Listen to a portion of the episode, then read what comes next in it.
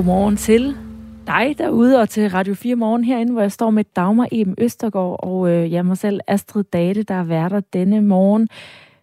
Også godmorgen til dig, Astrid, jo for delen. Torsdag er det blevet Torsdag efterårsferien, så øh, der er lidt endnu at øh, nyde, men øh, vi er glade for dig, der også er stået op så tidligt. Klokken er nemlig øh, 6.06.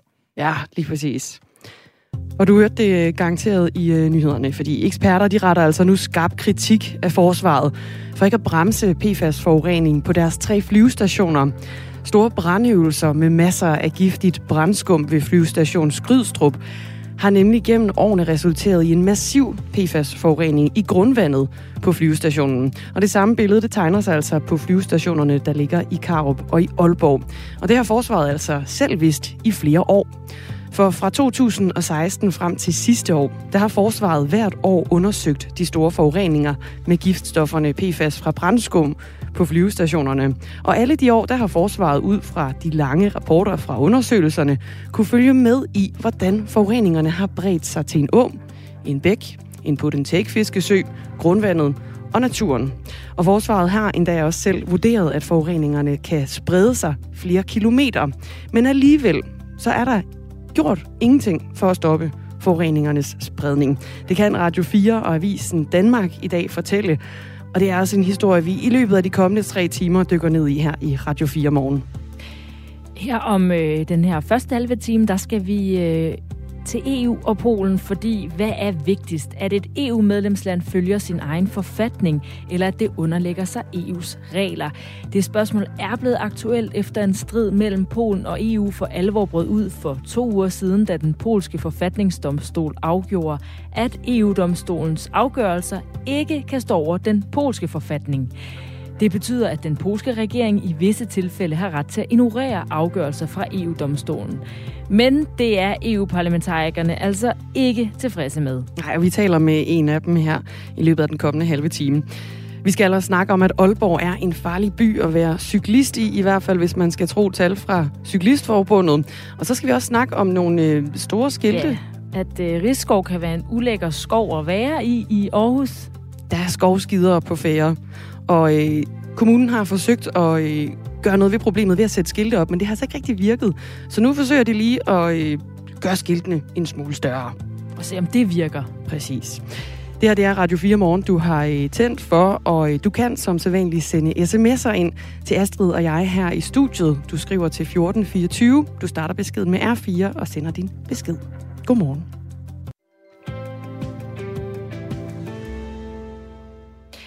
I USA er der i denne uge kommet gang i øh, nye spekulationer om, hvad den tidligere præsident Trump har at skjule i forhold til sin rolle den 6. januar tidligere i år. Det var dagen, hvor fem personer mistede livet under stormløbet mod den amerikanske kongres, hvor Joe Bidens valgsejr officielt skulle bekræftes. Et udvalg i repræsentanternes hus undersøger i øjeblikket Trumps rolle under det her stormløb, og i den forbindelse ønsker de sig adgang til nogle fortrolige dokumenter, der øh, har trådet til den dag. Men Trump, han ønsker på ingen måde, at de skal få adgang til de her dokumenter, og derfor har han nu lagt sagen mod udvalget i repræsentanternes hus. Vi har journalist Anne Alling med fra USA, som dækker sagen for os her på Radio 4. Godmorgen til dig. Godmorgen. Hvad er det præcis, Trump har gjort? Mm, Trump han har her i denne her uge lagt sag an mod både udvalget i repræsentanternes hus og så Nationalarkivet, som altså sidder på de her mange, mange dokumenter. Og det, som Trump han siger, det er, at øh, det er både chikanerende og ulovligt for, øh, for udvalget at bede om de her dokumenter. Og hans primære begrundelse, den ligger i det, som hedder executive privilege, som er sådan et ledelsesprivilegium, som enhver amerikansk præsident har ifølge forfatningen til at holde nogle dokumenter væk fra, fra offentligheden. Og derfor med den begrundelse, jamen, så vil Trump altså både have annulleret øh, hvad hedder det, udvalg, udvalgets anmodning om at få de her dokumenter, og så i det hele taget gjort det ulovligt for, for Nationalarkivet til at udlevere nogle øh, dokumenter, simpelthen fordi, at, at han mener, at det ligesom vil være imod hans ret, også som tidligere præsident, at, øh, at få indblik i det her. Og så endelig, jamen, så siger han, at, øh, at det her udvalg, som jo består af politikere, at de ikke har noget ligesom lovgivende formål i at få udleveret de her mange dokumenter. Og det er noget, et øh, argument, som, som Trump han faktisk har brugt tidligere i, i 2019, dengang det handlede om hans skattepapirer. Og dengang der gav højesteret ham faktisk til dels medhold i, i netop den begrundelse. Og hvad med den her gang? Har han ret, øh, tidligere præsident Donald Trump, at, øh, at det kan gøres ulovligt, og at han har nogle særlige privilegier, der gør, at han ikke skal udlevere de her dokumenter? Altså, som, som med nærmest alle andre sager fristes jeg til at sige med Trump, så, så er det noget mudret. Øh, og endnu en gang, som det tit er i, i Trumps tilfælde, jamen så fordi, at det her ikke er en situation, som, som USA og dens domstole øh, og politikere har stået i før. Øh, det, som ligesom er afgørende her, det er om det her øh, såkaldte executive privilege, om det øh, kun gælder for siddende præsidenter, eller om det også gælder ligesom for tidligere præsidenter, eller hvor lang tid, om man kan sige, deres executive privilege, det ligesom holder, hvor, hvor lang holdbarhedsdato det har. Øhm, der er mange jura-eksperter, som mener, at det kun bør gælde ligesom for den siddende præsident, men det er ikke noget, som en domstol faktisk har nogensinde har været inde og, og ligesom afgøre sort på hvidt. Hvis man ser på, øh, på den sag i 2019, jamen, så handlede det jo om en siddende præsident, fordi Trump han var præsident dengang. Så på den måde, så, så gælder det måske ikke. Men så er der nogle tidligere sager, helt tilbage fra Nixons tid for eksempel, hvor højesteret faktisk var inde og sige, at der kunne være argument for, at at man ligesom også tidligere præsidenter kunne tilbageholde nogle dokumenter for offentligheden, for eksempel for, for nationens sikkerhed. Så man ved det faktisk ikke helt, og den, som kan blive den, der skal afgøre det, jamen det kan være den siddende præsident Joe Biden, som kan være den, der ligesom går ind med sit executive privilege og bestemmer, øh, om, øh, om komiteen skal have, skal have adgang til det her. Men ligegyldigt hvad, om hvad Biden bestemmer, og om det bliver ham, der bestemmer det, men så gør Trump jo det, som han er mester i, og det er at føre de her retssager, som kan gøre, at denne her sag kommer til at trække i langdrag. Noget af det, han vil også, Trump, jamen det er, at han vil ind og und- se alle de her dokumenter, før øh, at de ligesom bliver givet videre til nogen. Og det er altså noget, der kan komme til at tage lang, lang tid, øh, hvis ikke lige frem år. Og hvad er det, Trump er så bange for, for at det her udvalg i repræsentanternes hus får øh, dokumenter om øh, det her stormløb mod kongressen? Hvorfor er det, han ikke vil have, at de kommer i deres hænder? Det som, øh, vi, vi kender jo ikke dokumenterne, men det det ligesom handler om, det er, hvilken kommunikation han har haft med sine ansatte, med sine advokater, med, med andre førende, øh, højtsiddende politikere i dagene op til øh, Øh, den 6. januar, og så selvfølgelig på dagen. Hvad foretog Trump sig øh, på sin mail øh, i det hvide hus, på sociale medier? Hvad foretog sig han sig, inden det her angreb fandt sted, og mens det fandt sted? Hvem talte han med? Alle de her ting, som jo er helt afgørende for at afgøre, hvilken rolle han spillede øh, i stormløbet, det er det, som de her dokumenter vil kunne vise. Ja, og øh, Donald Trump, han er hovedpersonen i udvalgets efterforskning, øh, men øh, udover deres undersøgelse, så er der altså mere end 570 mennesker, som indtil videre er blevet anholdt for at være indblandet i det her stormløb.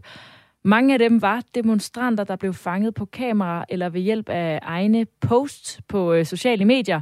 Men der er også øh, andre noget højere rangerende personer, som øh, komiteen gerne vil have fat i.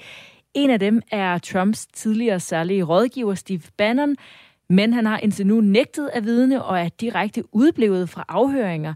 Så i denne uge stemte udvalget om at stævne og dermed tvinge ham til at møde op. Noget, som øh, bliver set som en anden essentiel udvikling i øh, den her komités efterforskning. Og øh, vil du ikke, Anne Alling, lige minde os om, hvem er det, Steve Bannon er? Jeg tror mange måske, hvis man ikke, de ikke lige kan se, øh, se ham for sig, så er det ham med sådan et langt hår, der altid øh, sådan lidt længere hår, der altid går i sådan en grøn øh, jægerjagtjakke. Øh, øhm, det gør måske, at nogen kan, kan se ham for sig, men, men han bliver set som, som en mastermind, ligesom bag øh, Trumps 2016-kampagne. Han har sådan en meget populistisk dagsorden. Det var ham, der var del i America First dagsorden og del af det store angreb på Hillary Clinton også i, i Trumps valgkamp. Og så var han altså særlig rådgiver for Trump i de første syv måneder af Trumps præsidentperiode. Han blev så senere fyret af Trump, fordi de blev uvenner om noget med, med Rusland. Men Bannon har hele tiden ligesom været med på, på sidelinjen øh, for Trump, også helt op altså i, i de sidste dage af Trumps øh, præsidentperiode, blandt andet fordi, at Steve Bannon han, øh, han er vært på det, der hedder Breitbart News, sådan et meget højorienteret medie. Og netop på øh, sit, øh, sit medie, men der udtalte Steve Bannon så den 5. januar, altså dagen inden stormløbet, meget, meget konkret om, hvad der ville ske dagen efter. Og jeg tror, vi har et, et klip liggende med ham også. All hell is going to break loose tomorrow. Just understand this. All hell is going to break loose tomorrow. It's going to be moving. It's going to be quick. This is not a day for fantasy. This is a day for maniacal focus. Focus, focus, focus. Ja, hvad er det, han siger her, Anna Alling?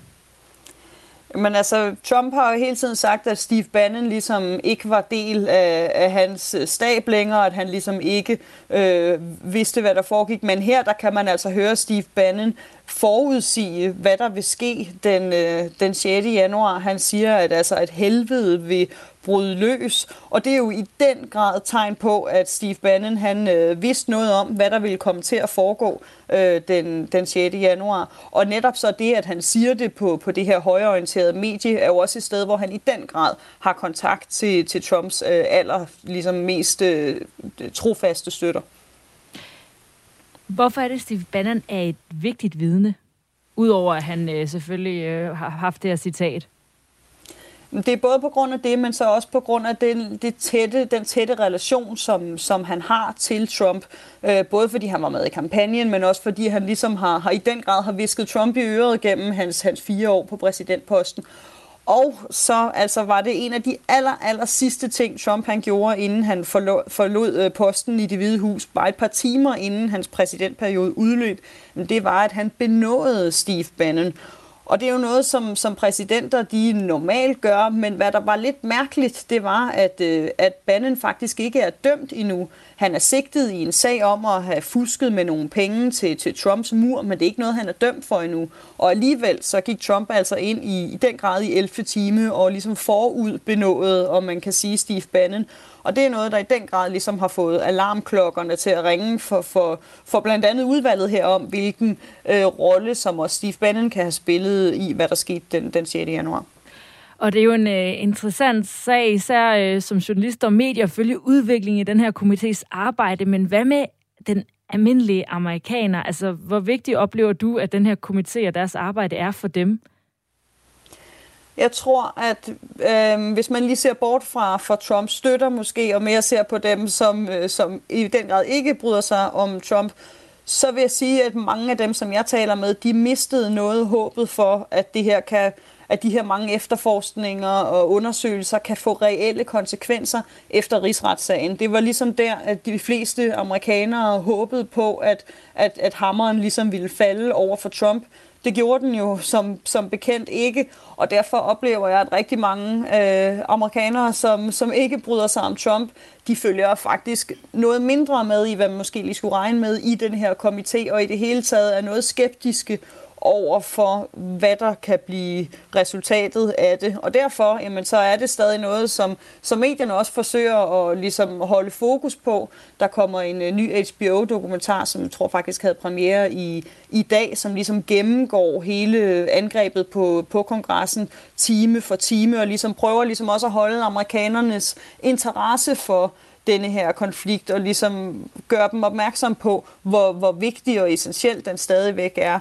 Og endelig altså, så er det også en, en sag, som, som Trump han også stadig bruger, øh, bruger i sine pressemeddelelser til ligesom at skabe det her billede af, at at øh, politikerne i DC er, er imod ham øh, på den måde, så, så har den også gevinst for ham til ligesom at kunne fortsætte det her billede af, at der foregår en politisk hets mod ham. Øh, så, så der, man forsøger at holde liv i den, både for, for medierne og politikernes side. Anne Erling, du er USA-journalist og dækker altså sagen for os her på Radio 4. Tak fordi du var med her til morgen. Velkommen. 20 minutter over 6 er klokken blevet. Nå, Astrid. Det ser ud til, at der er sat punktum i den store mobbesaga omkring den tidligere svømmestjerne Janette Ottesen. I går eftermiddags, der oplyste hun i hvert fald, at hun ikke vil turnere og give flere interviews med udgangspunkt i erindringsbogen Mit livs vendinger. Det er øh, formentlig egentlig heller ikke nødvendigt, kan man sige, fordi bogen den har simpelthen fået så meget omtale på grund af et kapitel, hvor Janette Ottesen beskriver sin tid som mobber. En mobning, der jo gik ud over en landsholdskammerat, langdistancesvømmeren Lotte Fris. Bogen hed Fri, gjorde den ikke det? Fri? Det var bare lige for at få, øh, Ja. for at få det på plads. Det er den nye bog, der udkommer i dag af Jeanette Ottesen. Mm. Hendes øh, biografi, der hedder Fri. Jeanette Ottesen giver en øh, form for undskyldning i den her bog i hvert fald. Men den forekommer altså i manges ører lidt halvhjertet. Og modstanden mod øh, Jeanette Ottesen har været ret massiv på sociale medier, og nu vælger hun altså at lukke ned.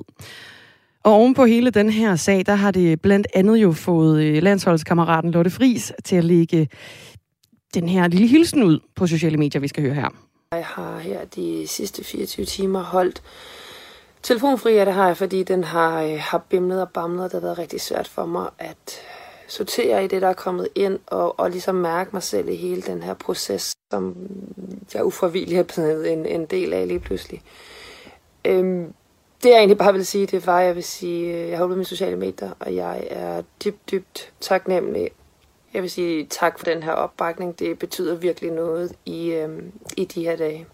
Ja, sådan sagde Lotte Friis altså. Vi skal lige have opklaret, hvad den her bog vi har en rent skarp faktisk hedder. producer, der, der er meget øh, begge to diplomatisk at sige. Vi begge to har ret. Den hedder nemlig Fri, mit livs vendinger, og altså selvbiografien Jeanette Ottesen udkommer med i dag. Ja.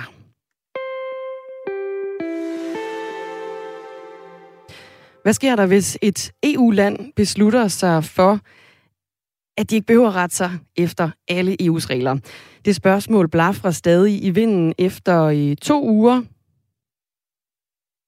Det er to uger efter den polske forfatningsdomstol jo afgjorde, at den øh, polske forfatning står i over EU-retten. I eftermiddags der øh, bliver det taget op på allerhøjeste politiske niveau, når statsminister Mette Frederiksen og hendes øh, europæiske kolleger de mødes til et øh, EU-topmøde i Bruxelles.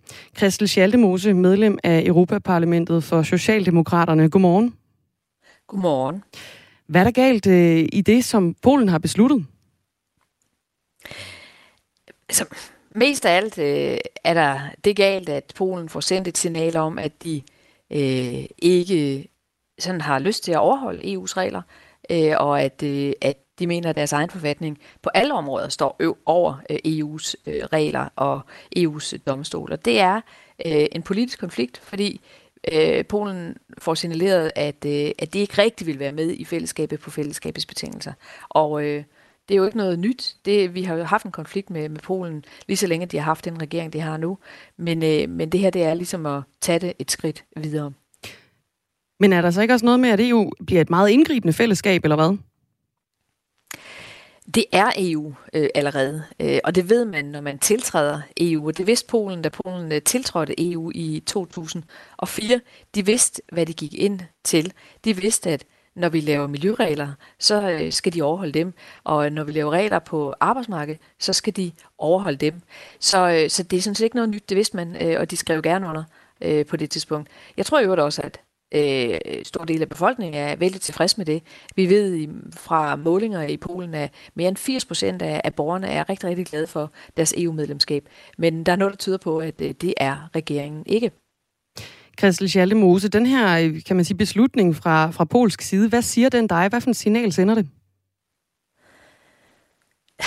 Den sender mig det signal, at øh, polakkerne øh, har ikke, ikke nødvendigvis øh, vil overholde EU's, e EU's fælles regler.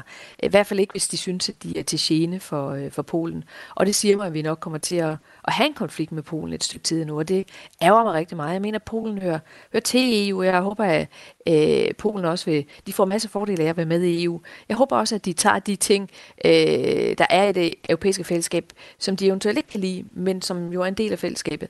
Det håber jeg. Jeg ærger mig rigtig meget over, at vi skal have den her konflikt. EU-kommissionen har jo stadig ikke besluttet, hvordan den vil reagere på Polens beslutning, men den har indtil videre i hvert fald valgt at tilbageholde mere end 250 milliarder kroner, som Polen står til at få fra EU's genopretningspakke. Christel Schaldemose, hvad mener du, EU bør gøre nu? Altså Ursula von der Leyen, hun øh, sagde øh, selv her forleden dag i Europaparlamentet, at øh, man kunne tilbageholde penge man kunne lave, øh, man kunne tage fat i, i den lovgivning, de kan overholde, og, og lave traktatkrænkelsessager, det er så meget fint ord for, at, mm. og, og hive Polen ved retten, til retten, og til domstolen, og så siger hun så ultimativt, at man kan indlede en uh, procedur, hvor man uh, ender med at fratage Polen stemmeretten uh, i ministerrådet. Uh, og det er ligesom de tre muligheder, hun har ridset op, og det siger noget om, at, uh, at vi er på vej ind i en voldsom uh, konflikt. Men hvad jeg mener synes, du, man bør gøre? Ja. Jamen, jeg, jeg, jeg, jeg synes, at den, den del af det, der, der er rigtigt, øh, det er i hvert fald, at vi har fået noget, der hedder en retsstatsmekanisme, øh, hvor, hvor vi i hvert fald siger, at hvis der er problemer med, at et medlemsland overholder retsstatens principper, altså at have en fri presse og have øh, velfungerende uafhængig domstol, så kan man øh, tilbageholde en del af, af pengene. Øh, og det synes jeg nok er det rigtige øh, greb her nu, altså at sige, vi giver ikke Polen pengene, før vi er sikre på, at de overholder de regler, der er i, i fællesskabet. Hvis man ikke øh, vil overholde reglerne, skal man selvfølgelig heller ikke have fordelene. Så de her tre forskellige øh, ting, Ursula von der Leyen har listet op, altså det her med at tilbageholde penge, det gør man jo allerede. Så de to andre, hvad, hvad, hvad for en vil du gå med? Er det alle tre, eller bare en enkelt? Ja, det er, det er et virkelig godt spørgsmål, fordi øh, spørgsmålet er nemlig, om EU-kommissionen skal blive ved med at trappe konflikten op. Det gjorde polakkerne selv øh, med den her domstolafgørelse. Øh, men, men jeg kunne godt håbe og ønske mig, at EU-kommissionen øh, virkelig for alvor sat sig ned sammen med polakkerne og prøve at finde ud af, hvad er det, der skal til for, at vi kan finde hinanden øh, igen. Øh, altså, er det, er det kun retorik, der gør, at, at vi er forskellige fra hinanden, eller er der noget seriøst, og, og hvis der er noget i, i domstolens indretninger, det tror jeg, der er, jeg tror, der er noget at komme efter i forhold til, til domstolene, jamen så øh, kan vi prøve øh, endnu en gang at få polakkerne til at rette ind. Og hvis ikke det gør det, så er det klart, så må man jo ultimativt øh, tage øh, det sidste øh, øh, redskab i brug. Øh, men jeg er ikke sikker på, at man vil få succes med det, fordi mm. øh, at fratage dem stemmeretten kræver, at der skal være enstemmighed omkring det, og øh, vi ved, at øh, blandt andet et land som Ungarn ikke har tænkt sig at, at støtte EU-kommissionen i den her sag her. Den polske regering har flere gange sagt, at de ikke er de eneste, der så tvivl om, hvorvidt EU-retten står over national lov. Og der henviser de blandt andet til en dom fra Danmark, hvor højesteret tilbage i 2016 gav dansk lov forrang over EU-lov i en sag om arbejdsret. Så hvorfor må Danmark, hvis, øh, hvis Polen ikke må? Men det, her, det er jo meget interessant, fordi det Polen siger, det er, at de generelt ikke vil give øh, EU-retten øh, forrang. Øh, det, der var i, i den sag, de henviser til, det var en sag om noget på arbejdsmarkedet og en fratrædelsesgodtgørelse. Og, øh, og der endte højesteret med at sige, at i den konkrete sag, der, mener, der mente de ikke, at, øh, at, at, man, at EU-loven stod over, fordi at, øh, at det her det var noget, der havde virket fra før Danmark øh, trådte ind i EU, hvis jeg sådan skal sige det lidt firkantet. Og det man kan sige, det er, det er den konkrete sag, øh, hvor vi øh, vurderer, at på, den her, på det her område, der har Danmark øh, øh noget lovgivning, som virkede fra før vi trådte til. Øh, og ja, altså, jeg er ikke jurist, så jeg kan ikke forklare det rigtigt i, detaljer, i detaljer. Jeg kan måske sige det mere mm. entydigt sådan her. På enkeltsager kan man sige, der kan der, der kan det jo sagtens være sager, hvor man kan sige, her har man en domstolsafgørelse, der siger, at der er ikke lovhjem for, at EU-retten står over af forskellige årsager. Mm. Øh, men, og det synes jeg er fint, og jeg synes også, det er fint, at man kan være kritisk over for domstolens afgørelser. Men det, som polakkerne gør, det er, at de siger ikke en enkelt sag. De siger over det hele, mm. hele tiden. Og det er det, der bekymrer mig. Det er ikke, at der er en enkelt sag, hister pis for Tyskland og for Danmark osv. Det er fint. Sådan skal, fungere, sådan skal domstolen jo også kunne fungere. Det er den generelle afstandstagen til, at EU øh, retten har forrang, blandt andet også på, på miljøområdet, hvilket jo er øh, dybt bekymrende. Jeg vil lige nå et, øh, et sidste spørgsmål her, Christel Schaldemose, medlem af Europaparlamentet for Socialdemokraterne. For den polske premierminister forklarede sig i mandags over for dig og dine kolleger også i Europaparlamentet. Øh, og ifølge ham, så bunder den her strid i, at EU har blandet sig i noget, som er et nationalt anlæggende, og altså ikke et EU-anlæggende, nemlig det her med, hvordan dommere de bliver udpeget i Polen. Helt kort her til slut. Ved du 100% sikkert, om det er Polen eller EU-kommissionen, der har ret i den her sag? Det er et virkelig godt spørgsmål. Øh, nej, det ved jeg ærligt talt ikke, men, men jeg ved, at det der sådan er et grundprincip i en retsstat, det er, at domstolene skal være uafhængige. Og øh, det synes jeg jo er lidt problematisk at sige, de er, hvis de er udpeget af politikerne. Tak for det, Christel Schaldemose. Velbekomme. Medlem af Europaparlamentet for øh, Socialdemokraterne. Og så har vi øh, Thomas Sand klar med et øh, nyhedsoverblik her. Klokken, der er blevet halv syv.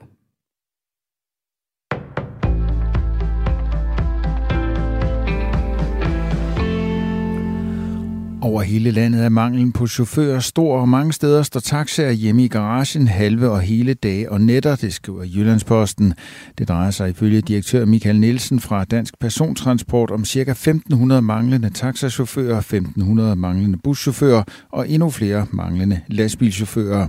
Branchedirektør Michael Svane fra Dansk Industri siger til Ritzau, at manglen på chauffører blandt andet skyldes, at der er et højt aktivitetsniveau i dansk økonomi. Derfor er der meget, der skal transporteres. Samtidig peger han på, at der er stor afvandring af chauffører. Det skyldes dels, at en stor del af chaufførerne har nået pensionsalderen, og dels at mange vælger at skifte chaufførjobbet ud med et arbejde i byggebranchen, hvor arbejdstiderne er mere stabile. Venstres trafikordfører Christian Pil Lorentzen kalder det bekymrende og peger på den forestående julefrokosttid, hvor manglen på chauffører ifølge ham kan blive særlig problematisk.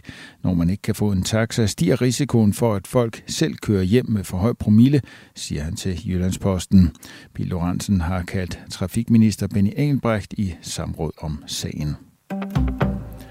For mange voksne kvinder er frygten for at tisse i bukserne et stort dagligt problem. Det er flot at gå med konebli, eller være så bange for at lugte af tis, at man altid holder afstand til andre. Inkontinens er en skjult folkesygdom gennemsivet af skam, der belaster mange kvinders livskvalitet. 15 procent af de 40-60-årige kvinder oplever inkontinens mindst ugenligt. Problemet opstår oftest efter fødsler, men viser sig tit senere, når bækkenbundsmuskler og bindevæv, der understøtter blæren, bliver slapt. For de mange tusinde ramte kvinder bliver det svært at styre blæren ved pludselige bevægelser, motion eller løft. Mange bruger derfor indlæg eller blæ. Alligevel viger mange kvinder udenom at søge hjælp, selvom der er flere slags hjælp at få. 97 procent af de patienter, som lider af inkontinens, oplever bedring efter den mest brugte operation mod inkontinens, slyngeoperation. Men trods den høje tilfredshed opereres stadig færre patienter.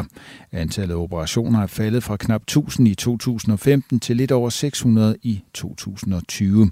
Og det ærger specielt ansvarlig overlæge Ulla Darling Hansen fra Odense Universitetshospital. Det er da synd, hvis øh, kvinder går og putter med det her og ikke får den hjælp, som der er mulighed for at få, fordi nogen kan altså hjælpes med forholdsvis enkle midler.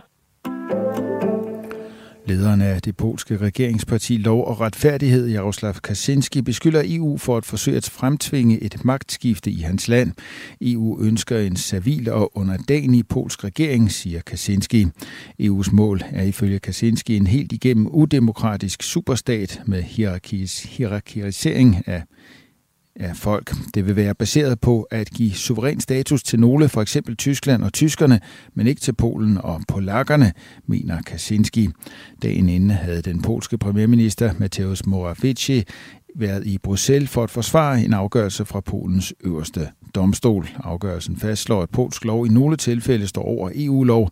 Det ses af EU-kommissionen som dybt problematisk, fordi det kan give Polens konservative regering en undskyldning for at ignorere afgørelser fra EU-domstolen, som den ikke er enig i. Polen risikerer at miste EU-støtte eller få frataget retten til at stemme, hvis landet ikke anerkender, at EU-lov står over national lov.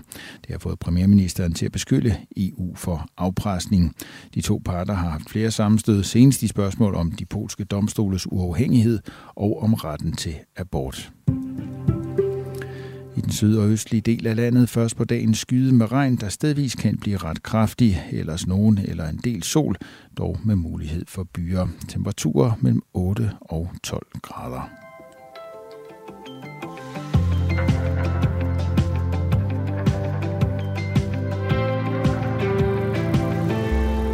Godmorgen. Det her det er Radio 4 Morgen, du har tændt for med Astrid Date og Dagmar i Østergaard. Klokken er 26 minutter i syv. Og vi skal blandt andet tale om, øh, at Aalborg er en farlig by at være cyklist i, i hvert fald ifølge Cyklistforbundet. Og vi skal også tale om, at det kan være farligt, måske så meget sagt, men ulækkert at gå en tur i, øh, i Rigskov. Meget rammende. I hvert fald, hvis øh, ja, man spørger dem, der gør det. fordi man kan simpelthen komme til at træde i altså ikke bare en hundelort, men menneskelort. Ja, de har nogle udfordringer med løbere blandt andet, der lige øh, foruretter deres øh, nødtøft ude i, i skovbunden, og øh, de har sat skilte op i Aarhus Kommune i, i Rigskov for at sige, hey, kan I ikke lade være med at øh, skide i skoven? Find et toilet. De skilte, de virker øjensynligt ikke, så nu gør de dem endnu større. Men virker det egentlig? Yes, og det er, hvad kan man sige, øh, i øh, kategorien, øh, ikke for at negligere det, men mindre udfordringer med skovskider i Rigskov. Vi starter i den lidt tungere ende, den her halve time, med kritikken af forsvaret, der ikke har bremset PFAS-forureningerne på deres tre flyvestationer, som vi også kunne høre om i nyhederne. Eksperter retter nu nemlig skarp kritik af, at forsvaret ikke har gjort det, altså bremset PFAS-forureningen på deres tre flyvestationer. Store brandøvelser med masser af giftigt brandskum ved flyvestationen Skrydstrup har nemlig gennem årene resulteret i en massiv PFAS-forurening i grundvandet på flyvestationen. Og det samme billede tegner sig på flyvestationerne i Karup og Aalborg. Og det har forsvaret altså selv vidst i flere år. For fra 2016 ind til sidste år, der har forsvaret hvert år undersøgt de store forureninger med giftstofferne PFAS fra brandskum på flyvestationerne. Og på øh, alle de år, der har forsvaret så ud fra lange rapporter fra undersøgelserne kunne følge med i, hvordan forureningerne har bredt sig til en å, til en bæk, til en put-and-take fiskesø, til grundvandet og naturen. Forsvaret har endda selv vurderet, at forureningerne kan sprede sig flere kilometer. Men alligevel er der ikke gjort noget for at stoppe forureningernes spredning. Det kan Radio 4 og Avisen Danmark fortælle i dag. Og forsvarets manglende indgriben møder nu kritik fra flere eksperter. Blandt andet fra Philip Grandjean, der er professor i miljømedicin på Syddansk Universitet. Han siger, citat, det er uansvarligt. Det er nærmest som en tækkende bombe, det der. Det her bliver ved, og jo længere forsvaret venter med at gribe ind, desto mere spreder forureningen sig, og desto sværere bliver det at få fjernet den forurening, det hele kommer fra. Lektor i miljøkemi, Bjarne W. Strobel, vurderer, at grundvandet med tiden kan blive ubrugeligt, hvis forsvaret altså ikke renser det. Det vil jo brede sig til et større og større del af grundvandsmagasiner, og dermed gøre det ubrugeligt. Altså, altså, det, er jo, det, det er jo det, der er problemet, og det er nogle høje koncentrationer fra kilden, så det vil sige, det, det, det vil være problematiske koncentrationer i et meget stort område, hvis ikke vi, hvis ikke vi prøver at begrænse det eller inddæmme det. Ja, og hvad er koncentrationerne så egentlig i de her områder?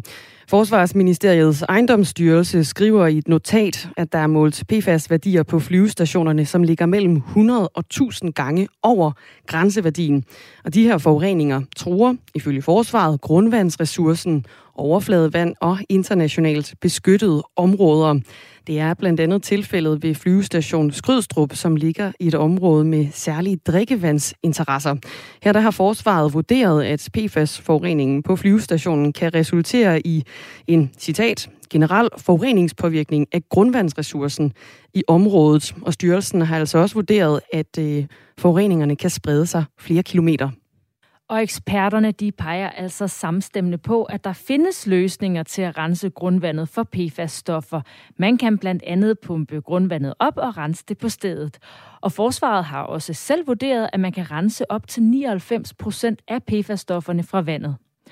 Forsvarsministeriets ejendomsstyrelse siger i et skriftligt svar til Radio 4 og Avisen Danmark, at citat, når der ikke fra ejendomsstyrelsens side er foretaget afværgeforanstaltninger, skyldes det et ressourceperspektiv samt en vurdering af effekten af de kendte metoder.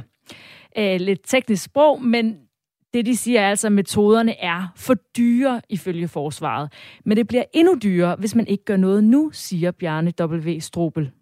Det bliver dyrere, jo længere man venter.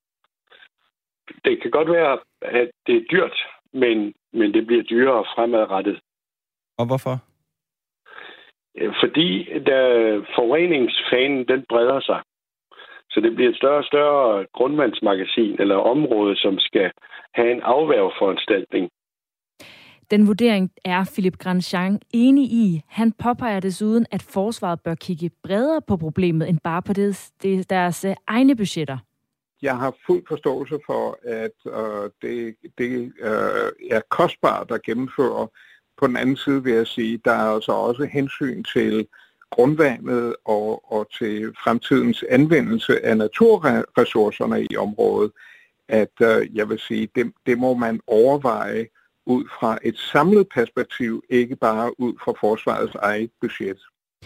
Ja, og udover det altså er dyrt at rense vandet for PFAS-forurening, så skriver forsvaret også i deres vurdering, at det er svært at rense vandet ned til PFAS-værdier under grænseværdien. Forsvarsministeriets ejendomsstyrelse henviser desuden til en vurdering af mulighederne for rensning af PFAS-forurenet vand, som ingeniørvirksomheden NIRAS har lavet for forsvaret. Her der konkluderes det blandt andet, at gennemgangen af teknologierne i forhold til den generelle problemstilling med rensning af PFAS-forurenet vand viser, at der findes en lang række metoder, der alene eller i kombination kan reducere indholdet af PFAS med mere end 90-99 procent. Men meget få eksempler findes, hvor der i praksis renses ned til PFOS-niveauer på under 0,65 nanogram per liter, som er grænseværdien for PFAS-forbindelser i overfladevand i over begge og lignende. Men det er altså ikke noget argument for ikke at rense det forurenede grundvand, det mener Philippe Grandjean. Det, det lyder lidt som om, at øh, de siger, forsvaret siger, jamen, øh, da vi alligevel ikke kan gå, komme under 0,65, sådan som jeg hørte dig, øh, så gør vi ingenting. Øh, og det, det er jo simpelthen hul i hovedet. Derudover så henviser styrelsen også til, at der inden for de næste fem år forventes en mere omfattende dokumentation for metoder til at rense PFAS-forurenet spildevand. Men øh, den tid vil altså kun gøre PFAS-forurening værre, vurderer Bjarne V. Strobel. Selvfølgelig sker der lidt optimeringer af oprensningsmetoden, men det er optimeringer. Vi ligger allerede med over 90-99 procent oprensning. Øh, og det kan selvfølgelig godt være, at det bliver 99,5 procent, men det er jo små ting sammenlignet med at vente i fem år, og så lade, lade forureningsfanen brede sig så meget mere. Det var vores kollega Søren Meyer Jensen, der havde talt med Bjarne W. Strubel og øh, Gran, øh, Nicolai Grandjean om øh, den her forurening. Philip Grandjean. Philip Grandjean. Ja. Det er en musiker. Philippe Grandjean. vi dækker øh, den her sag hele morgen klokken 7, øh, 20 minutter over 7. Der taler vi med Laurits Rosenlund, der er kartoffelavler og nabo til flyvestationen Skrydstrup. Ja, og det kan være, at du også bor i nærheden af flyvestationen Skrydstrup ligesom Laurits Rosenlund. Det kan også være, at du bor i nærheden af Karup eller Aalborg flyvestationer, og så vil vi altså rigtig gerne høre fra dig. Du kan skrive ind på vores øh, sms, der hedder 1424.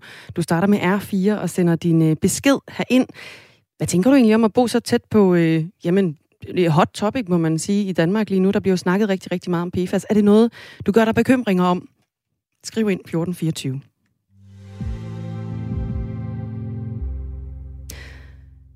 Aalborg er en farlig by at være cyklist i. I hvert fald, hvis man skal i to tal fra Cyklistforbundet. Aalborgensernes risiko for at blive ofre for trafikulykker med personskader, ja, den er markant større end i andre store byer i Danmark. Og nu vil forbundet altså have politikerne i Aalborg til at gøre noget for at øh, forbedre de her forhold. Mike White, godmorgen. Godmorgen. Lokalformand for Cyklistforbundet i Aalborg. Hvad er det lige årsagen er til, at netop Aalborg er en farlig by at være cyklist i? Ja, altså alt er relativt selvfølgelig, ikke også? Øh, men i forhold til øh, København, Aarhus og Odense, så er vi langt farligere at være cyklist i, øh, hvis man kigger på statistikkerne. Øh, og årsagen til det, det, der, der, det, det er jo et samsurium. Det er jo et sammensat billede, men øh, med en af de ting, som, som jeg gerne vil pege på, det er jo uh, safety in numbers. Det er sådan et begreb, vi opererer med i, i cykelverdenen, hvor altså, vi ved, at er, er vi rigtig mange cyklister på gaden, som i København for eksempel, så er der en relativt meget lavere risiko. Det gælder også i Odense og Aarhus, hvor de cykler meget mere, end vi gør i Aalborg. Det er i hvert fald en del af forklaringen. Men, øhm, er der ja. nogle fysiske forhold også, der gør, at det her det, øh, er tilfældet, at Aalborg er en farlig by at være cyklist i? Ja, det kan der godt være. Altså, der kan være noget med, at øh, vi, vi har måske, jeg ved ikke, jeg har ikke helt, det har jeg ikke helt styr på, om vi skulle have flere cykelbaner end cykelstier, men det kunne spille en rolle. Det kan altså også godt spille en rolle med krydsninger, hvordan de er indrettet øh, med øh, omløbstider på lyskrydsene for cyklister og øh, store kryds og den slags. Altså, der er mange forskellige ting, men de fysiske forhold, de spiller selvfølgelig også en rolle, og jeg ved også godt, at Aalborg Kommune er i gang med en løbende proces med at ændre på nogle fysiske forhold rundt omkring. Øh, men der er stadigvæk udfordringer, øh, helt klart. Øh, jeg tænker i hvert fald på øh, nogle bestemte steder, hvor jeg godt kunne forestille mig, at man kunne gøre noget mere. Ja, hvad er det for nogen? Jeg tænker, du må også selv cykle rundt i Aalborg. Ja, men altså, jeg tænker på sådan et sted som, som for eksempel ude det nye sygehus, så er jo et stort lyskryds øh, i, ved en vej, der hedder Egensplanvej, og, og, og øh, jeg tror, den hedder Sundvej inden for Gistrup. Mm. Gistrup er sådan en satellitby, øh, der ligger meget tæt på. Det er næsten en forstad. Øhm, der har vi så fået en stor vej, der hedder Egensplanvej, som, skal, som løber fra motorvejen over i vest og så til det nye sygehusbyggeri. Øh, og det er et stort kryds med meget kort grøn tid for cyklister og meget lang rød tid. Øh, det i sig selv er meget utrygt og, og, og træls på mange måder, og der er mange forældre, der ikke tør sende deres børn igennem det kryds. Øh, så nogle steder øh, kan jo måske godt invitere til ulykker, men, men ikke mindst, og det er også en af vores pointer, ikke bare øh, er det i tal og statistik øh, skal sige, relativt farligt at cykle i Aalborg, men, men øh, den oplevelse er der måske også nogen, der får så meget, at de helt dropper at køre på cykel, men vælger bil automatisk i stedet for. Og så har vi jo sådan en, en ond spiral, hvor vi får mere og mere biltrafik. Der er jo udvikling i gang i forvejen med mm. øh, masser af mere øh, biltrafik og flere mere bilejerskab. Og det er også sådan noget, vi gerne vil adressere. Og øh, en, af, en af forudsætningerne for, at folk de vælger cykel, det er jo også, at de oplever, at det er trygt og sikkert at cykle. Indbyggere de cykler i gennemsnit 1,4 km om dagen, og dermed mindre i de, øh, end i de øvrige større byer. Altså i Aalborg cykler man 1,4 km om dagen. I København der er det tal op på 3,3 km om dagen, mens Aarhusianer og øh, de cykler op til 2,2 km øh, dagligt cirka. Men i Aalborg, der fører ulykkesstatistikken altså, når den gøres op jo i forhold til kørte kilometer. En cyklist i Aalborg har 270 til 281 procents større risiko for at komme til skade i trafikken i forhold til cyklister i København og Odense. Og i forhold til øh, Aarhus, der er risikoen 191 procent større. Hvad er det, Cyklistforbundet gerne vil have politikerne i Aalborg til at, øh, at gøre nu for at komme øh, jamen, de her statistikker til livs? Jamen altså, Aalborg, Aalborg har jo erklæret sig selv som en kommune, der vil være førende cykelkommune. Øh, det er i hvert fald et perspektiv. Og et andet perspektiv er, at vi jo generelt har en klimadagsorden og en sundhedsdagsorden, hvor vi også meget gerne, både som kommune og som samfund generelt i Danmark, vil, vil, vil skal sige, have nogle bedre forhold. Og, og øh, i det lys, der er det jo ikke særlig heldigt, at vi ligger så meget bagud i Aalborg med hensyn til antal kørte kilometer og øh, med hensyn til ulykkesstatistikken. Nordjylland generelt er jo en sort plet. Øh, også bare med ulykker øh, på andre områder, ikke kun på cykelområdet. Cyklerne er jo bare en del af det.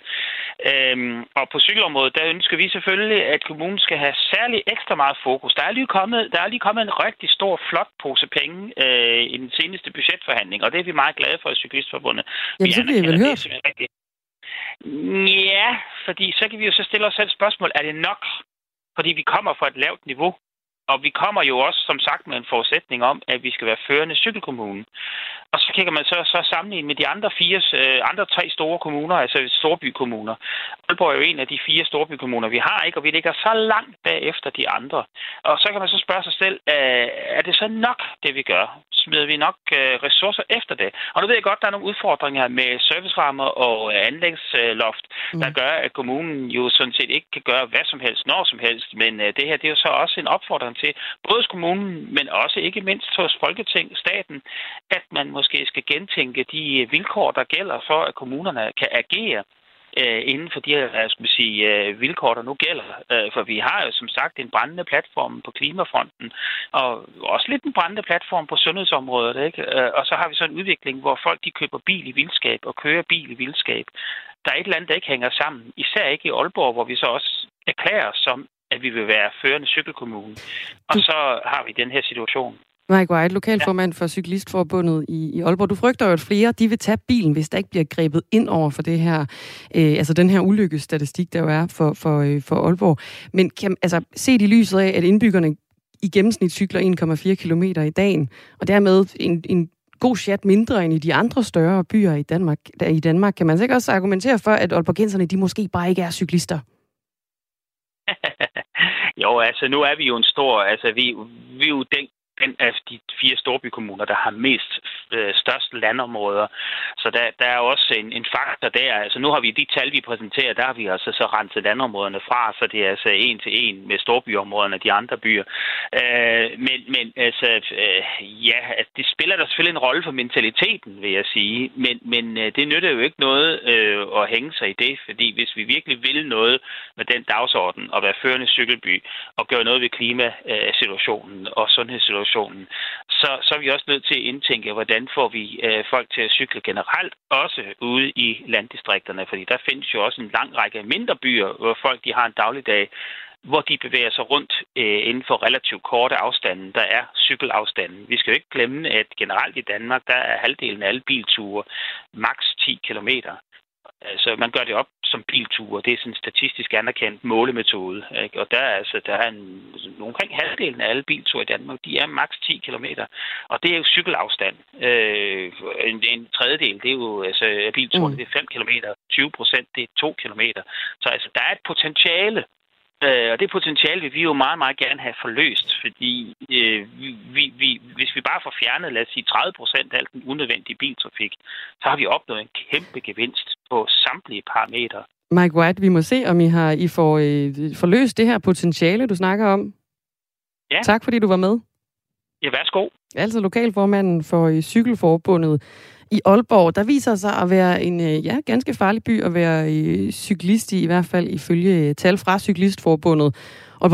Aalborgensernes risiko for at blive ofre for i trafikulykker, hvor der er personskader også, er altså markant større end i andre større danske byer.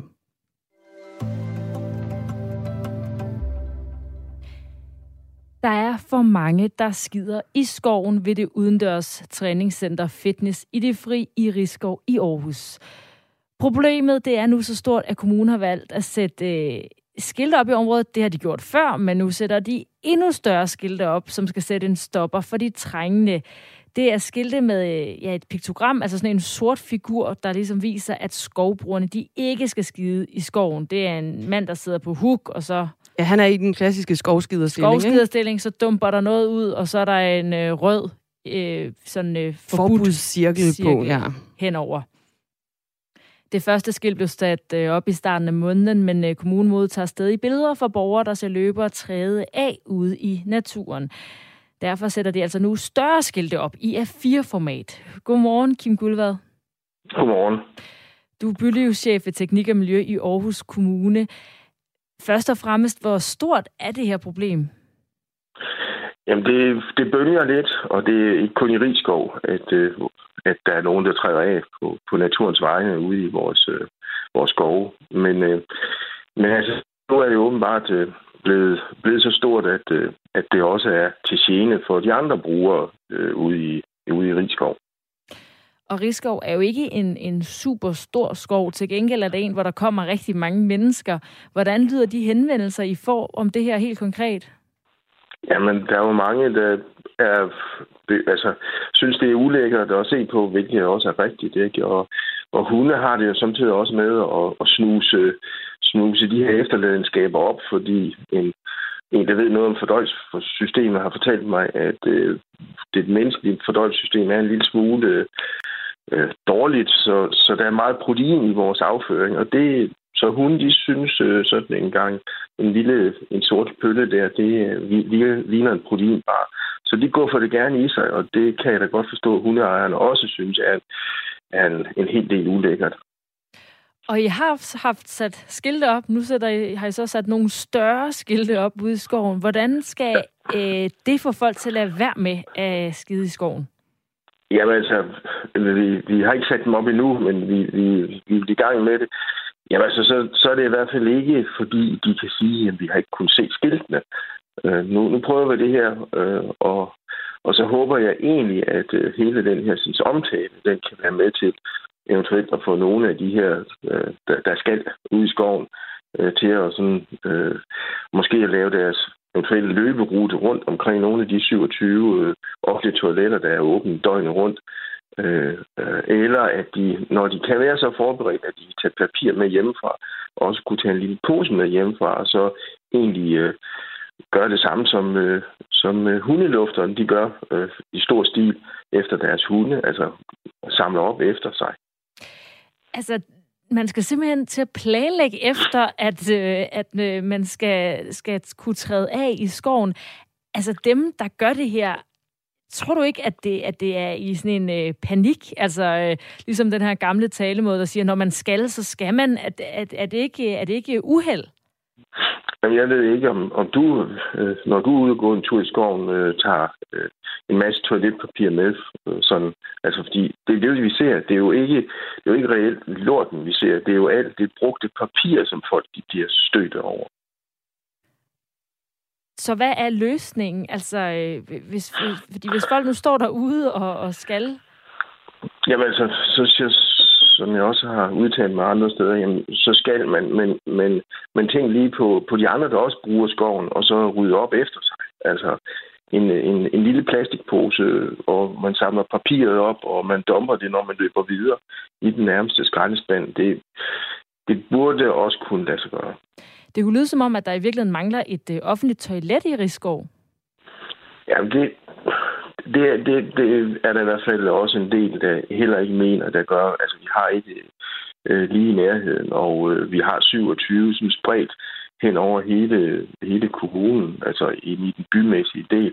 Så, så man burde kunne planlægge en rute, og alt andet lige må det da være rarere at træde af øh, på, et, på et toilet, end, øh, end at sidde øh, med, med krum ryg ude i en skovbund, hvor der er rigtig, rigtig mange mennesker omkring en.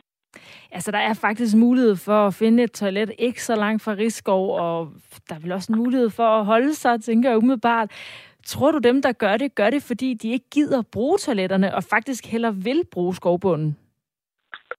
Det, det, det kan jeg jo ikke sige. Altså, der, der findes jo øh, forskellige, øh, hvad hedder det, Øh, ønsker og holdninger, men, men, øh, men, men jeg tror, øh, altså, nu er jeg ikke langdistanceløber, men jeg kender eller har kollegaer, der er, og de siger, at, øh, det, at ofte det, der sker, når man har løbet meget langt, så sætter det noget i gang i, i organismen. Øh, og, øh, men, øh, og det er jo nok det, de er bekendt med, og så er de så forberedt ved at have papir med.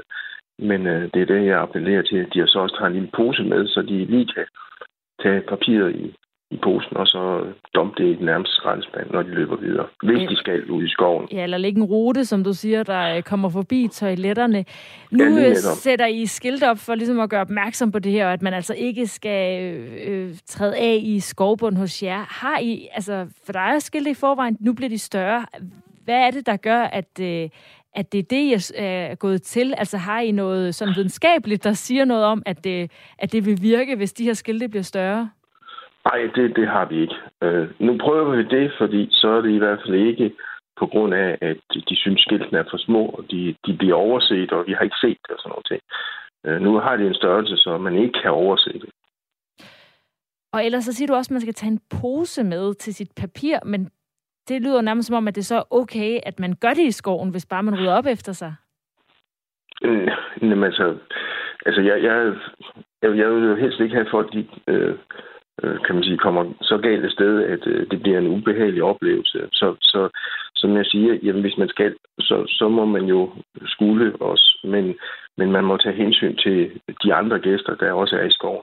Rigskov er en af de mest besøgte skove i, i Aarhus med over 7.000 gæster, som du selv var inde på, er den ikke ret stor. Så, så der er en, en, en, en tæthed af, af gæster hele tiden derude, og, og, og øh, jeg ved ikke, hvor, hvor, hvor mange der synes, det er rart at se en, øh, en, en, en bleg bag sæde øh, ude imellem øh, buskaget. Arne han har sendt os en sms på 1424. Han skriver ind til den her historie, jeg er bange for, at løberne bare skider på de skilte. Ja, men øh, nu prøver vi det. Øh, vi har ingen sanktionsmuligheder.